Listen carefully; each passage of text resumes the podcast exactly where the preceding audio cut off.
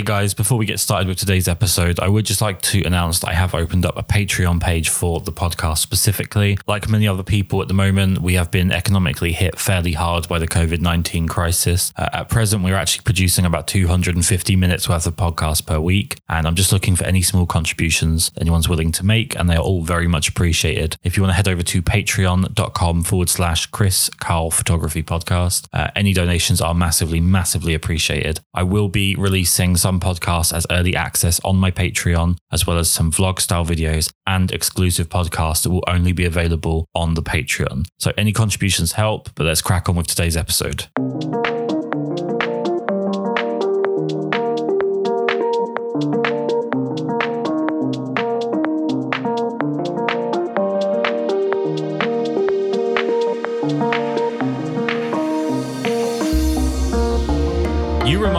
Previous podcast guest, a gentleman named Eli Warren from Carolina. Um, you both shoot a broad range of subjects um, and moods, especially, but you retain an individual style to the image overall, like a through line that it's your image. How long does it take you to start liking your own work, and how long does it take to fine tune that style?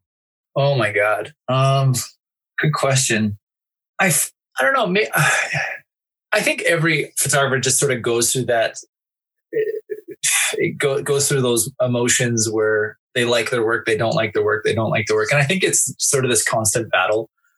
And I don't, and I, th- and I think as you move through your career or years of shooting, you, you generally start to like your work. But I think there always is that that doubting in the back of your mind. Um, mm. I know I go back on past work and look at it and think, oh, I should have done that or I should have done that. Or, and I think that's just normal with any sort of creative field, um, whether, you know, whether you're an architect or a designer or whatever, you know, I, I should have done this, I should have done that. So I, I, think it's just, you know, I guess to battle that, I, I, I try and, you know, learn from mistakes like anyone. Um, and the, the style component, I, I feel like I, I've, I've, sort of found my style, but I don't think I've like really set into it yet. There's like there's a couple things I'm still looking to experiment with and try. Um, but maybe that's I don't know. Maybe that's my style, just experimenting and trying. Um, yeah, it's a great question. Um, I feel with specific parts of like some of my portraiture, I've sort of fit into this style. Um, but then again, it, uh, like more recently, I started shooting film portraits and just going back to, you know, natural light and film, and even sometimes even incorporating some strobe into it. Um, just again, that experimentation thing. Um, so yeah, uh, yeah, uh, yeah. That's. Does that answer your question? I guess. Yeah, I mean, what is it that's driven you to start photographing portraits on film? It's a good. I, I started shooting film uh, when I first picked up a camera.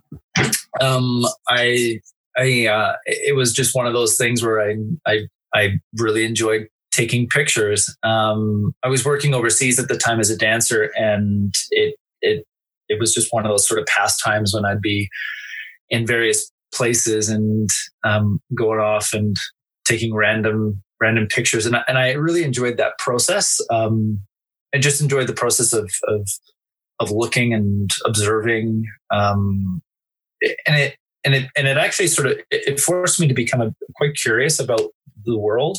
I was quite young when I when I when I started uh, dancing professionally and and and around the world. Um, and it sort of just opened my eyes a little bit, and I and I really enjoyed what photography sort of uh, uh gave to me and allowed me to sort of be curious and sort of be in, in some of these environments. Mm-hmm. Um, and then obviously as my career, as I switched careers and started shooting professionally and all that, um, just recently, like I said, uh, last year I picked up some picked up some film. Uh, I acquired uh, a new film camera and just started shooting more film. And and again, it just it, it, I fell in love with photography all over again. It was going back to that process and that that that that slow down tempo, um, that observing piece. It, it was it, it's fantastic. I, I I I get I get giddy giddy again when I pick up a film camera now. And again, it just sort of brings me back to when I first started shooting with it. Some people thrive off of having artistic freedom and just being able to create without any kind of barriers or any kind of restrictions, whereas other people prefer those restrictions and the challenge of working within uh, sort of tight guidelines or with a limited amount of gear or a limited scenario in whatever respect that may be. Which do you mm-hmm. prefer? Mm-hmm. Do you prefer complete freedom or the restriction? Uh, both.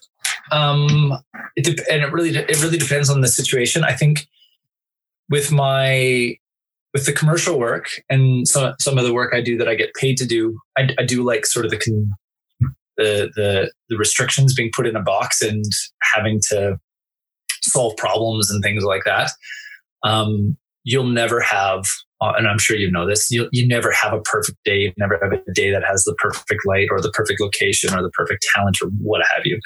So it's kind of fun to to to solve some of those issues. Um, especially you know when Mother Nature goes has yeah. different plans. Um, so I think I, I, like that. I do love the problem solving when on set. Um, personal work, um, yeah, having the, the, having no expectations and whatnot is is what I is is is what I do prefer. I, I I lived in Bangladesh and Nepal for a year, and I took a year off and went over there to photograph the reason was solely just to create a body work I was proud of and not having a client breathing down the back of your neck or an art director dictating what sort of angles and, you know, specs need to be considered. It was, it was wonderful. You just, you have free reign and you just experiment and observe and, and, and, and shoot. Uh, it was, it, it was, I, I like, I like that with the personal work. Yeah. I mean, you're mentioning personal work. What percentage of your work currently is paid work, commissioned work, and what what percentage of it is personal work? Oh wow! Well, I um, I'm I I'm, I shoot full time, so it's it is my job, it is my career. Um, I always I always leave time in a given year for personal projects. Um, one being a, a, a cross Canada project that I'm doing, so I'll I'll always allocate anywhere from two to six weeks for that per year. And that could be any point in any point uh, within that year. Um, if, if things are a bit slow on the commercial front, um, sometimes I've, I've, had past years where summers have been a bit slow. I'll do some creative projects. Um, any ideas that I've had in the back of my brain, I'll I'll start pulling those sort of out of the closet and getting those organized. Um, if I could put a number or a percentage, it'd be like, you know, 80% paid, 20% um, fun, you know, the personal stuff. yeah. I mean, you've, you just mentioned your uh, cross Canada project. So I guess we'll go there. So it's back to the land project. Would that be you I, I, what i don't want to do is i don't want to frame this wrong because when it's a personal project it's something that people's initial impression of it is something that i don't want to take away from or mismanage so i'll let you kind of give us the outline of it and then i'm gonna i'm gonna kind of pick it apart and talk about separate elements of it so what is the back to the land project uh, back to the land project is a cross canada project where i'm photographing people from small towns and remote areas across the country. So all 10 provinces and three territories. Um, it's a long-term project. It started back in two, uh, I started practicing and seeing if it was possible back in 2014, 2015. And uh, it's, it's been this wonderful journey where I'll intermittently take time throughout the year and get in my car and I'll drive to a specific province or region in a province and find people that live in, like I said, small and remote towns, interview them, tell their stories, and take their portraits. I mean, six years so far, and with no clear end in sight, is is that ever overwhelming in the sense because obviously that's a significant period of time, and you're talking about an enormous country, do you ever get slightly overwhelmed by the prospect of ever being able to complete it? Yeah, it, it's when I started it, I knew it was going to be a long term project. I I had this idea in my head where it would be ten years and I'll be done it, but like you said, when you start driving a country that's incredibly large to the point where you can't even fathom how much land mass there is. It's yeah. It does. It can get a little overwhelming, but again, it's it. It yeah. There is no clear end in sight right now. Um, I think I think I've given up on the fact that uh, I'll give myself a deadline as opposed to just keep shooting it until I sort of, and well, until I have this massive body of work um, where it covers as much as much of that diversity of this country that we have. Um, it's been it's been it's been it's so much fun. Um, I I'm I look forward to it every year when I get it when I get it when I get in the car. Um, and I do it very frugally. So I'm living in the back of the living in the back of the car. I'm, you know, pulling into random little campsites in these small villages and towns and hamlets and meeting all these weird, weird, interesting people. It's it's wonderful. I mean, one of the things that stood out, there's a, a trailer for the project that I watched. And one of the things that really stood out was a quote essentially saying that traveling abroad helps heighten your appreciation for home. Um, and is that really what's happened? I mean, you mentioned living abroad. Is it about coming back and just appreciating and getting to know where you're from originally? Definitely. Um, I left home uh, and and moved away from home when I was 18 and didn't come back till I was about 23. And when I left, you don't really appreciate your home. You know, we live in a Calgary and it's we have the Rocky Mountains outside our front outside our back door. It's it's it's amazing. Um, and when I lived abroad, um, in places like LA and Nepal and Bangladesh and all these places, um, you you definitely realize what you're missing is, and I think space was definitely one of them. I know we talked about that earlier. Um, yeah. But but yeah, once you've sort of lived in in a, in a variety of different places, like you know the comparisons between LA and Bangladesh, you do you you you you have a, a much greater appreciation of where you come from. Um, and and that's and again that's where it started. It was it was I never saw my country as a place to explore and something that was that was quite interesting. Um, and when I was living abroad, I went to places like small villages and towns and remote areas. That's how I really like to travel. So um, I sort of applied that same that same sort of approach um, to the Back to Land project, and uh, yeah, it's it's been it's it's been quite the journey thus far. Um, one of the things that came through with the the message of the trailer that I watched for this project was the idea of sort of finding authentic Canada. And what I wanted to ask you really is: is there a non-authentic Canada that's a facade that's being shown to the outside world? Does the outside world see Canada for what it is? Um, yeah, it's a good question. I think you know it, it's you, you always hear that grass is greener on the other side um, the portrayal of Canada as this place of wide open space and friendly people and you know handsome prime ministers and all that stuff.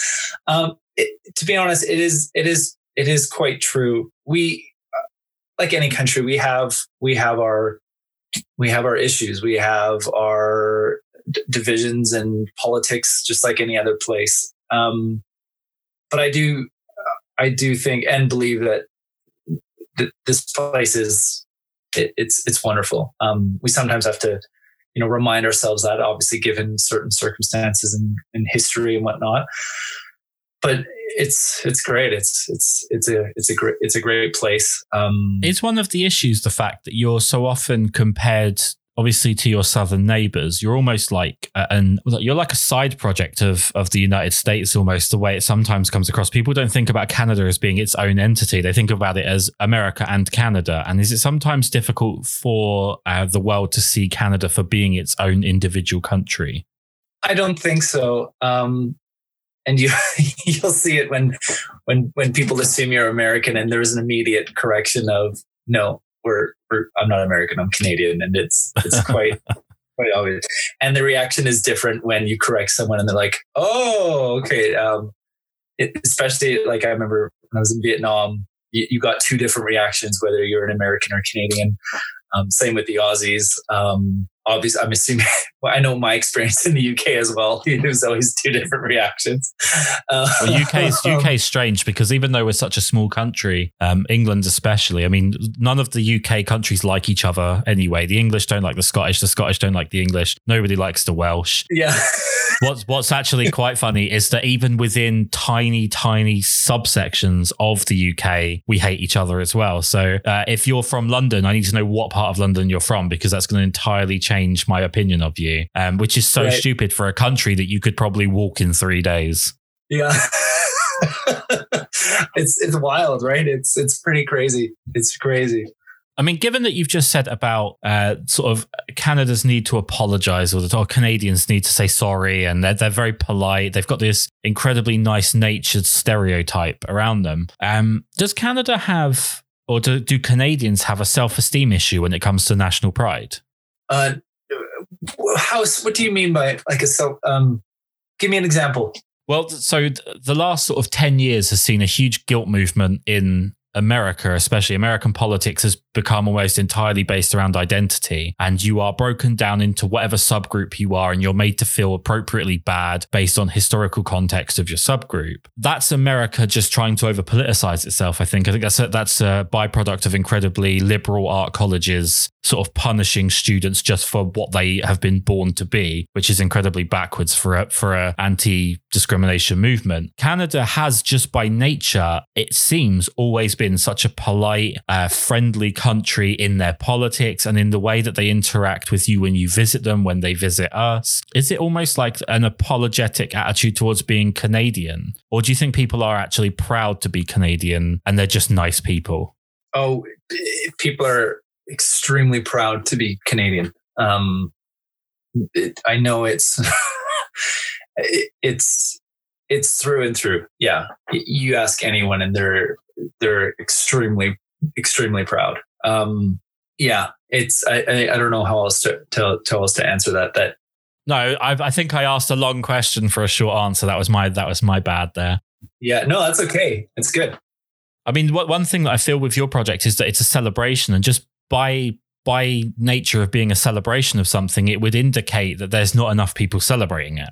Um, maybe in your opinion, there's not enough people drawing light to these small communities like you are. Is that down to you wanting to um, give light to the people that maybe aren't always recognized by the media there or internationally? Definitely.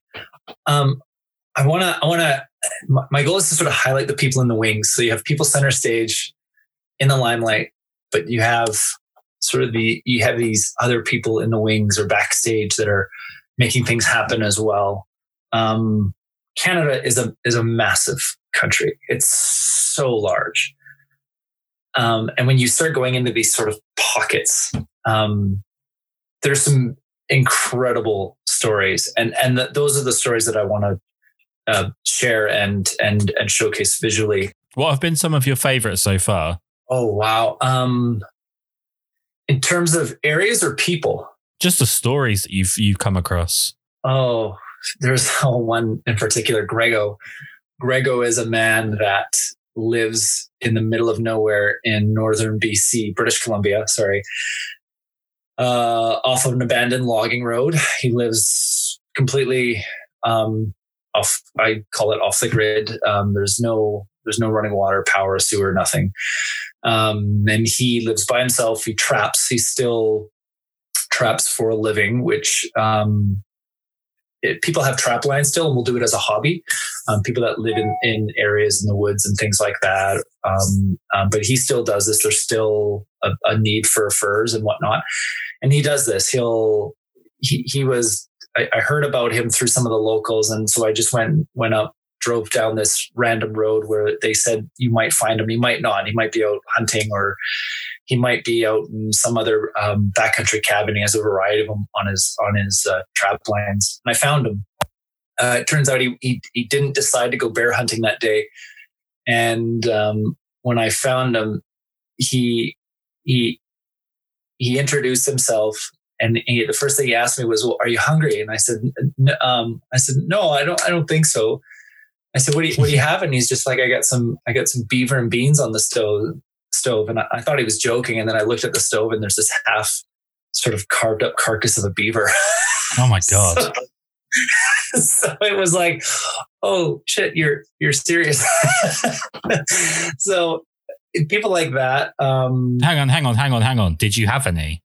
No, I didn't. I didn't have it. Ah. I, I've eaten a lot of random things throughout my travels. Um, stuff that I, I I don't know if I should be proud of that I've eaten, but um, I I didn't. I literally just had had eaten breakfast. I drove about an hour. About it was about an hour, hour and a half into this area, and um, yeah, it was. It, it looked like it's been sitting there for a couple days, and I'm like, I don't know if I'm to do that. so, like I, I got a strong stomach, but you know, some uh, an open carcass sitting on the stove. I don't know if the dogs have been at it or the cats or oh my god. Okay, but take us from there. So you, you meet this individual, obviously, because he's Canadian. He he welcomes you with open arms and he offers you some beaver, which is honestly the most stereotypical, borderline Canadian racist story I've ever heard in my life. It's great. How do you then how do you then build up to the point of asking them for an interview and asking to take their picture? Good question. Um, it's it's it's really interesting. It's a very common question that I get a lot of, and people always say, "Well, how do you photograph these? How how how?" And I don't. I think it's you have to go back to to the reason why. Um, I'm genuinely curious about trying to find these people and tell their stories. And I think you have to have a genuine interest in what you want to photograph and for it to come across genuine. Um, so it starts there, and then the actual process of having that conversation with each person I encounter it starts just like what we're doing right now. We we have a conversation. Um, I tell them why I'm there, my intentions, um, that these images will go on uh, a website. Um, they're sharing their story. Um, they can be as open to sharing or as guarded. It's it's really up to them. I let them um, control what they want to say, and what they and what they don't feel comfortable saying. Um, I don't try and pressure anyone. If someone genuinely does not want to have their photo taken, I won't push them. I, th- I think there there needs to be a level of of respect um, when you're photographing people in any situation. Really, if someone doesn't want their photograph taken, you shouldn't. Um, it's something I'm I'm very adamant about. Um, mm-hmm. Yeah, it's it's you, you, have to respect them. You need to understand that you're going into someone's um, space, whether it's literally or figuratively, and you, you, you need you need to establish some sort of trust. And by establishing trust you need to be honest and you need to be open open to the fact that they may say yes but also accepting the fact that they might say no. Um, and you need to be okay with that because if if your goal and then it comes back to my intention if your goal is to just strictly just photograph you know like uh, faces with lots of character to to to to, to for any sort of gratification that you're doing it for the wrong reasons. Have you had many people that have said no or just outright refused to speak to you?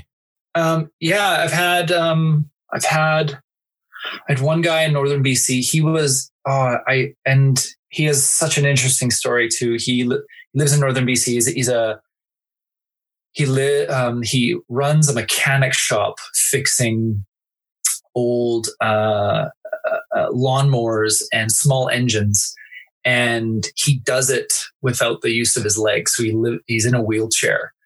Um, so can you you can picture a, a man in this small small town having hundreds of these lawnmower parts and tractors and on this sort of property and he fixes them and he has a helper that helps him as well and he just has the kindest face and i asked him and I and I gave and I also told him I said I'll, I'll come back in a day or two, and you can think about it. I, I don't want to give you any pressure. Came back a day or two, and he said no, and you just respect that. Um, yeah, I, I I haven't been. Yeah, there's only been one or two people that have said no, which is very surprising because I thought when I first started the project, because um, I, I I go in there completely blind. I'll just go to the farthest point I can and then just sort of make my way back to Calgary, uh, hitting all these random back roads. And if some, if I feel like, oh, let's go check down there, let's go drive down there, let's see what's over there and whatnot. Um, it, it, it's it's just trusting my gut, and hopefully people say yes. People are into it. Um, if they're not, you just you, you you thank them and you respect it and you move on. What's the end product going to look like, do you think, at this point? Do you think it's going to be a movie or is it going to be an exhibition of work or an interview with you and then you sort of intersplice stuff? I, I'm fascinated to see how this all gets packaged in the end. I, I it's you know it's a it's a very common question. Um, I do have some goals that I'd like to see. I, ideally, I would love to create. Um, there, there's we have there's been some talks with uh, a book about being made with a couple publishers um, that I that I'd love to um, that I'd love to create. Um, I don't want to put too much emphasis on packaging it up. I think the the goal of the project is just to share stories. Um, it's a personal project. It's it's it's um, it's one that just it, I, I, feel I, I, need to share these people's stories. I don't know why. It's just this. It's just I just feel I need to do this. Um, ideally, I would love to to take it to big cities. So I'd love to show this side of Canada to people in big city centers and show them that there's there's there's there's so much more out there um, in some sort of public exhibition, so it's free, so people have access to it. All people um, from all backgrounds, um, whether that's in a public square or projections or a public institute like a public museum. Mm-hmm. Yeah, it, it, the work needs to be. I don't think that, like you said, I, I don't think the work will ever be finished. Finished, but once I've hit all 10 provinces and three territories and we and we look at at, at what's been told um, then we'll start then i'll start making those next steps but right now it's it's just getting as many stories as i can obviously I, I, it's funny i should be on the road right now um, but covid i always take the month of may off to do back to the land and once it happened, I thought, oh, I don't think I'm going to be able to do it um, this year, but I, I, might postpone it and do something in October. We'll see. But uh, yeah, that's that's sort of the, that's that's the goal right now. But that that could change. Um, but I somehow get share these stories with a with a broader audience and and just just give people an idea of what's out there. Um, you, you know, it, it, it, it's a big country. It's a beautiful place. Um, whether you're on flat prairie or you know the, uh, the, the the wild north of British Columbia. Like there's there's so much there's so much to see in this country, and it's it's beautiful. It's a fascinating project, and I think the images that are already um, available that I've seen on your website are varied but massively. Uh, there's a huge through line through. It. I think it's just such an interesting project. It's so huge. It's hard for someone of my IQ to get their head round, but um, it's it's such a fantastic idea. I really really do like it. If I could pivot slightly though, uh, because you work in advertising photography. Yes, uh, portrait and advertising. Yes. So uh, if we could focus on advertising just a little bit, because I've not had many opportunities to talk to people that work within advertising, and any chance I get to kind of learn about something that I'm stupid about, I'll take, and that's quite easy on, on a daily basis. I'm usually being educated by something. Do you have a social responsibility as a advertising photographer, are there any jobs that you would turn down because they wouldn't align with your ethical or moral code? Um, yes, it's it's a great question and one that I've actually thought about a lot. Um, the type of advertising work that I love to do, um, I to be honest, I love working with with with small businesses, and also that I'm still quite in, in terms of at the advertising world, I would say I'm still quite new to the advertising world. I've only been shooting ads for probably about five years now. Um, compared to some some guys that have been doing this for 40. So I'm still new to that realm. But going back to your question in terms of the social responsibility, yeah, it, it's it's weighed on my mind quite a bit. And sometimes when a company will contact me and they're like, "We just want to sell more product or sell more of this. Um, it, I try and answer with, well, why? Like, it, it, what's the goal? Is it is it trying to is it trying to tell your story, or are you just trying to make money? Because I think there's more to business than than making money. I, I, I agree with you. There should be some sort of moral responsibility. Um, so I have turned down. There was there was one there was an insurance company that wanted to use a bunch of my back to the land images for selling insurance, and I'm Yikes. sure everyone has a strong opinion about insurance in some way or some experience. I think right now there's a lot of people that have a problem with insurance companies at the moment. Yeah, so. yeah. So yeah, they they asked if they could use, and it was an immediate. I well, I asked. I said, well, what? Why? Why? Why these images? And their their response was, we feel these people buy our insurance. I said, do you feel or do you know? And they said, well, we think. And I said, no, we're not doing this. This this is mm. this isn't happening. I and I don't even and yeah, I, I didn't even want to know the budget. I was it was just a flat out no. And also given it was my personal work on them, it's very I there would be a lot of conversations I would have to have with my subjects. And that's another thing. It's going back to that moral responsibility.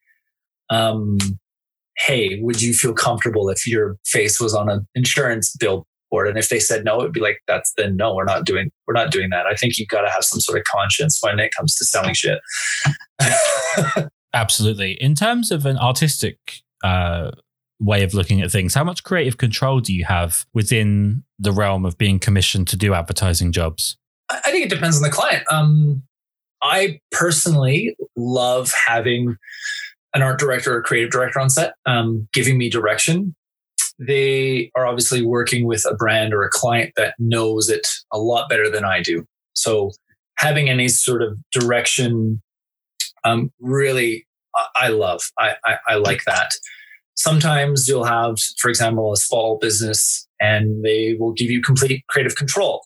You get as much information as you can from them, um, whether it be, uh, you know, what the goals are, what the brief is, um, strategy, long term goals, those sorts of things and then you do but you do your research and you say okay well looking at what the information that you have and what you've told me and looking at competitors and all that stuff um, i think we should go this route and sometimes they say yes and sometimes they say eh, can we try this and yeah and you just sort of you just work within those with those you just you just have those conversations and work within within um, those those uh, those fences and and yeah, so it, it really depends on, on, on the client really. And, and yeah. I mean, we're in an age of transparency for photography, I think, in terms of maybe 10 years ago, you wouldn't have been able to find out how people at the top of the top of the industry in regardless of genre, how they do their job or how they go about finding their clients or the thought process that goes into a lot of the jobs that they do. Whereas now, through Instagram and through YouTube and through podcasts and all sorts, there's ways for people to find out the inner workings of different industries. Particularly, I find uh, the beauty and cosmetics industry, the photographic side's really opened up maybe in the last two years, whereas previously it was an incredible gatekeepers uh, sort mm-hmm. of industry where you, you just couldn't find out how to do certain things without working at a studio and building up trust and having to carry as much pig shit as possible before people would actually trust you to do the real job. Um, yeah. How do you feel about that? Do you feel like that's positive, or do you think that's just going to open up the industry to have just everybody trying to get on the same job? Um, and there's going to be people that have sort of very small amounts of skill in very small areas taking up jobs where, you know, there's obviously more universally talented people available. It's a good. Oh, it's such a loaded question. I'm sorry. No, it's it's good. It's really really good. Um, I feel my realm in the Instagram world. I'm not. I typically don't get work from Instagram. I use it just as a platform to as a portfolio platform. Really, the way I generate businesses is I do this. I, I I talk to people. My goal is to get in front of them physically. It does take a lot more work. However, the people I work with that continue to work with me always say it's nice to speak to a human or talk with or work with someone that you enjoy working with. I think I think digital can only get you work so far. I, I still think at the end of the day, it's you, you gotta you, you, gotta do the human thing. Um, I, I think also for longevity reasons too. I think there's a lot of there there is a lot of jobs out there that definitely go out to hey, we like this person's work, let's hire them. Let fit, it fits with what we're what we're trying to say or or speak to whatnot. Um, but I still think in in terms of the realm of of, of, of getting work, um, it, it, it, it's going to take more than just a message on Instagram. I think it's going to it takes it takes sometimes months. Um, it's having mm. conversations. It's making sure you're competent for the job, understanding their needs, um, yeah, like I remember, I remember having conversations with a client um, for 18 months before they even considered hiring me for a job. But it was constant, like, hey, this is what I'm doing. This is the work that I've been that I've been uh, creating. This is the stuff I like doing. If you see a good fit, great. If not, totally fine. Um, again, just just being a, a, a real person. um, well, something that I've I've learned the last, especially the last sort of two months since I, since the lockdown started in England, and I started to broaden my approach for the podcast, and I started to think, well, you know what, if I if I'm talking to anybody anywhere as opposed to them having to come to the studio, what's stopping me from reaching out to people that are like yourself all the way over um, in Canada or Australia or wherever? One thing I've been mm-hmm. fascinated mm-hmm. by is that for an industry where people are so often talking about the volatile nature of rejection, the people that are often bemoaning being rejected in that way are really quick to reject other people in exactly the same way. I've had some really nasty interactions with people where all I've done is I've just tested the water and said, you know, this is what I'm doing. Um, I'd love you to be part of it. I've not approached anybody without really looking at their work and being sure that it's something that A, it speaks to me, and B, something that I can actually articulate questions on. And I'm quite fascinated that I think it might be a case of social media creates a lot of egos, mm-hmm. but there are people that are, you know, when they they talk about how much they don't like being ignored or rejected or the way in which it's done, they are very quick to do it to other people. It's a very sad state of affairs, really. Yeah, um, it's funny. I, I, sometimes give talks at uh, the local photojournalism uh, classes here at, at one of our polytech schools and and I I tell them flat out like it's you're going to get rejected. You're going to have more doors you know closed than than than open. Um, it's the nature of the business, and it has been for quite some time. I think at the end of the day, you, you got to realize we're not saving the world here. We're just taking pictures. Yeah. Um, and because we're taking pictures, that doesn't give you it doesn't give you the right to be a dick. A hundred percent. I just think it, it's and uh, we've all encountered it, right? We've we've all encountered the egotistical and you know those nasty emails when you just send out a, request or don't even get a reply, and that's fine. Um, I know I, I don't like to to work like that. If someone sends a request, it's I'll at least reply, but I'll be honest. Like if someone if someone says like, "Hey, can I pick your brain?" It'd be like, you know, I really don't have the time right now. Um, and if I sat down for coffee to for someone to pick my brain, it would I it, it, I, I, would get nothing done. Um, so yeah, I, yeah, I don't know. I, I, think it's just I don't know. We're we're not we're, we're just taking pictures. There's no need to be an asshole. Hundred percent. I've been saying for the longest time, like you're a photographer, not a heart surgeon. That's just keep it in perspective yeah. and try and enjoy what you're doing because you're having a better time than 99.99% of all of humanity in history right now. It's better time than it's ever been. Just enjoy it. Be nice to people. Smile because you've got a lot to smile about. Let's pivot. I want to talk about portraits, if that's okay. Uh, I absolutely love your work, uh, your workforce series on your website. I think that's that's fascinating because it's a real mix to me of, and please correct me if I'm wrong here, but it feels to me like it's a real mix of portrait and photojournalism in the sense of it's an environmental portrait, but also it feels like you're documenting uh, the moment as it's happening, as opposed to quite a lot of portraits, which is about stopping the moment for the portrait. It feels a lot more like you're along for the ride. What is it that you like photographing? What is it about people that you like photographing so much? And you seem to really like to focus on people that maybe aren't normally the subject of portraits. I'm very curious. I'm very curious how things work.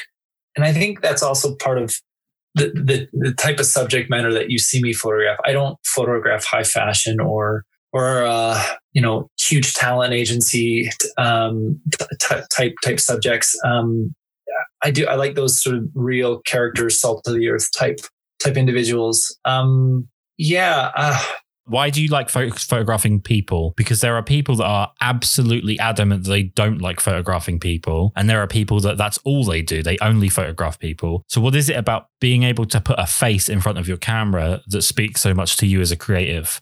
I, f- I find it's for, for me, I find it's it's easy to photograph people. I, I like people. I think you have to like people when you photograph people. I, sorry, there's a lot of people in that sentence.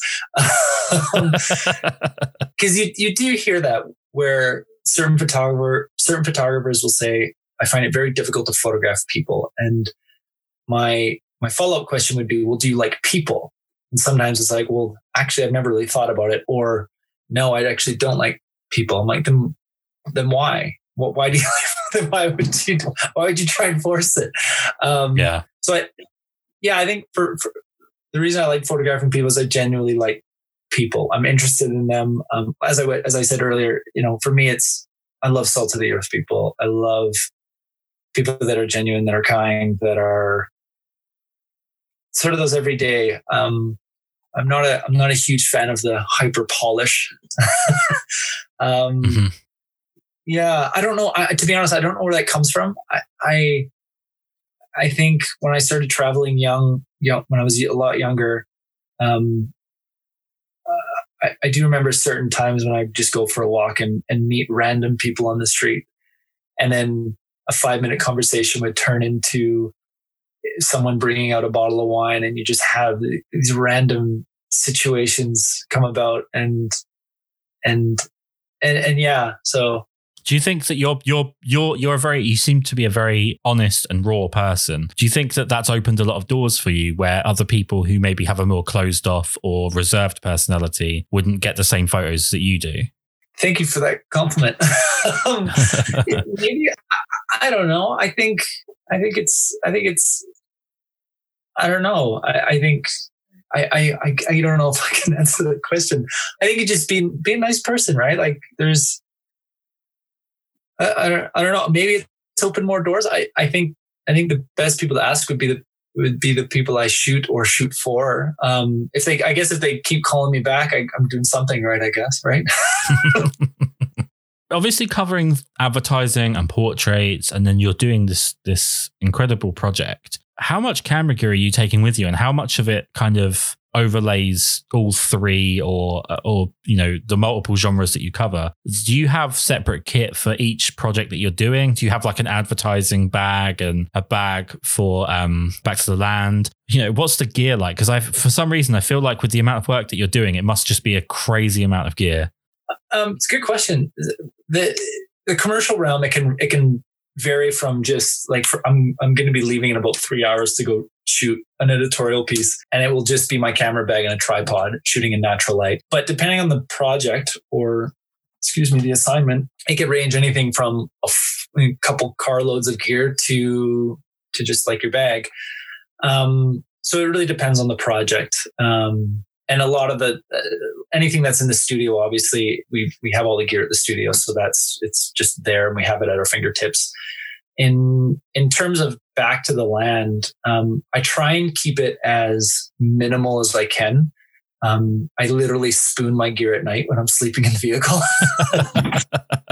so so i have like a strobe between my leg no i'm kidding um, there I'll I'll bring like I'll bring a I'll usually bring two strobes. Um, one is a backup in case um, something happens, wind blows it over or something. Uh, it, it's sort of worst case scenario thing.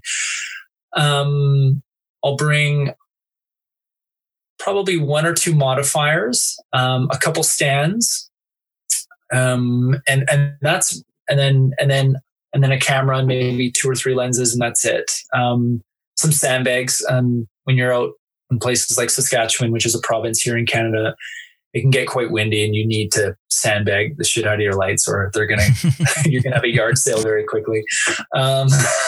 What's the camera you're using for Back to the Land? Because I feel like it would need to be something that's not intimidating for you to be able to photograph yeah. regular people. Yeah, so I'm just shooting on a Nikon D800 right now. Um, but when I I've also started shooting like I, like as I mentioned earlier, I started shooting film, so I'm shooting on a Hassi 500 CM too. So that's been that's been super fun to play with. Um, yeah, I, am I'm, I'm not a gear guy. I, am for I'm I'm all of if it works, great. It's it's a tool, right? Uh, it's it's it's it's just another hammer. Um, so for, for me, I, I I use what works. I'm not dedicated or solely committed to one brand. Um, yeah, that's that's that's just how I work. I'm, I'm, and I'm not, yeah, I'm, I'm not a super super technical shooter either. Um, but in in terms of just what I bring with me, I try and keep it as minimal as I can. Um, you know, the less decisions I have to make, the better. Because then, because then again, it's working sort of within that that box again. You know, solving solutions.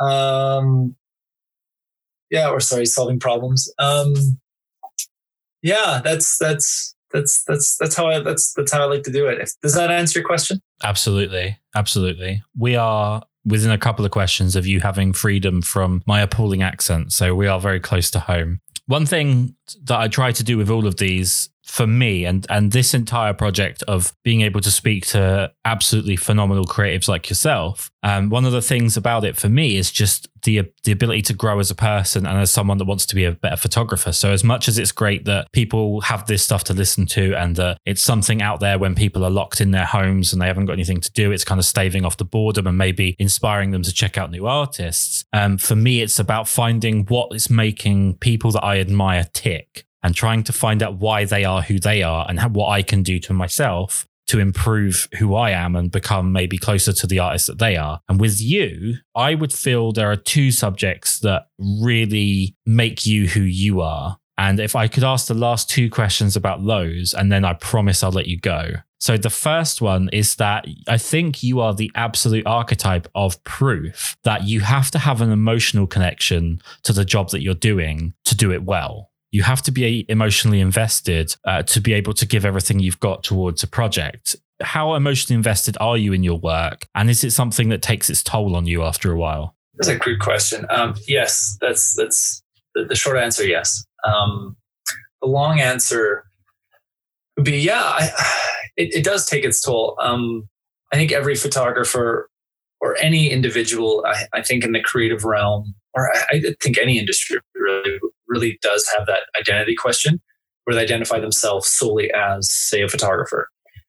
And they, if you took that away, who am I? Um, so that's that's that's definitely uh, something I continually think about sometimes, um, and I'm working on sort of changing as well. Um, on the emotionally invested front, yeah, I think if you want to do good work, you have to be somewhat emotionally invested. Um, you know, you, you, hear you hear sometimes those things about writers where they say, well, what do I write about? And they say, well, make it about, make it personal, make it about something about your life. And I believe that I think you, you do have to have some sort of, some sort of, um, emotional attachment in order for, cause then I think then you'll care more, you'll care more. Um, yeah, that, that's just me though. I know, I know there's, there's others that may feel differently, but. Well, I think that's, that's the most important thing that I've learned from doing this is that I don't necessarily always agree with ideas or approaches of other people, but when you learn about their reasoning behind it, as opposed to just outright saying, well, I don't do it that way, therefore it's wrong for me, it's actually interesting just to learn about the reason behind people's approach because you can learn more about the reason for your approach that way and why it is or isn't working for you, provided obviously that you're willing to be brutally honest about yourself. And I always think a little bit of self hatred goes a long way when it comes to being a creative. The last thing I want to ask you about, and I think probably you're you're the best person I have spoken to that can uh, talk about this is the importance of personal work and personal projects. Now, obviously, that works off the back of the previous, but given that you have this amazing body of work for Back to the Land, but I actually think overall you have even in some of your commercial work there it feels like there's a hugely personal element to the way that you're creating stuff. How much importance is there for the growth of an artist on developing and really working through personal projects? I believe it's 100% the most important thing I think you need to look back on why you got why you started doing this. And I and I'm assuming most people have the same experience where you you, you did it because it was fun or you enjoyed doing it or it's the only thing you could think about and you you found something that that, that was fulfilling. Um, doing personal work is that reminder from when you first started doing it. Um, for me, it's there's this always in there's this always there's this voice that always is telling me to always create, create, create. Whether that's you know not just photography, but just building things and figuring things out. Um, I think you need to listen to that voice when that's when that's doing it, and then if that's for, for you, if you're a photographer and you have that voice sticking in the back of your head to create, uh, you know, a specific image or travel to a specific destination or what have you, listen to it um, the best advice I can always tell anyone, uh, sort of on just to go a little bit to the side of that question, is trust your gut. Um, and and when you trust your gut with your with those personal projects, you, would be surprised what happens. Um, yeah, I think it's it's it's it's hugely important to to to to do personal work. Um, because then I find if, if if you don't start listening to that voice, then it just starts becoming a job, and you might start getting stagnant. And I know I've that's happened to me a couple times where I haven't done a creative portrait or even just gone for a drive just to just to get out of the house and you know go shoot some abandoned buildings in, in a farmer's field or something. Um, it, it, you need to feed that. You need to feed that sort of urge. Um, yeah, or or the last thing you want to do is is end up hating hating what you sort of first fell in love with. What we always make sure we do here is that people know where they can now find these projects and all of your amazing work. So if you can tell us your website, your social media name, links, and whatnot, um, we're, we're going to send as many people as we can in your direction. Oh, I really appreciate that. Thank you. Uh, here's the shameless plug. Here we go. uh, it's just Jeremy Fokkens. Um, on Instagram, it's just at Jeremy Fokkens. And then my website's just jeremyfokkens.com. See, it wasn't too painful, was it? A shameless plug's never that bad. No, it wasn't.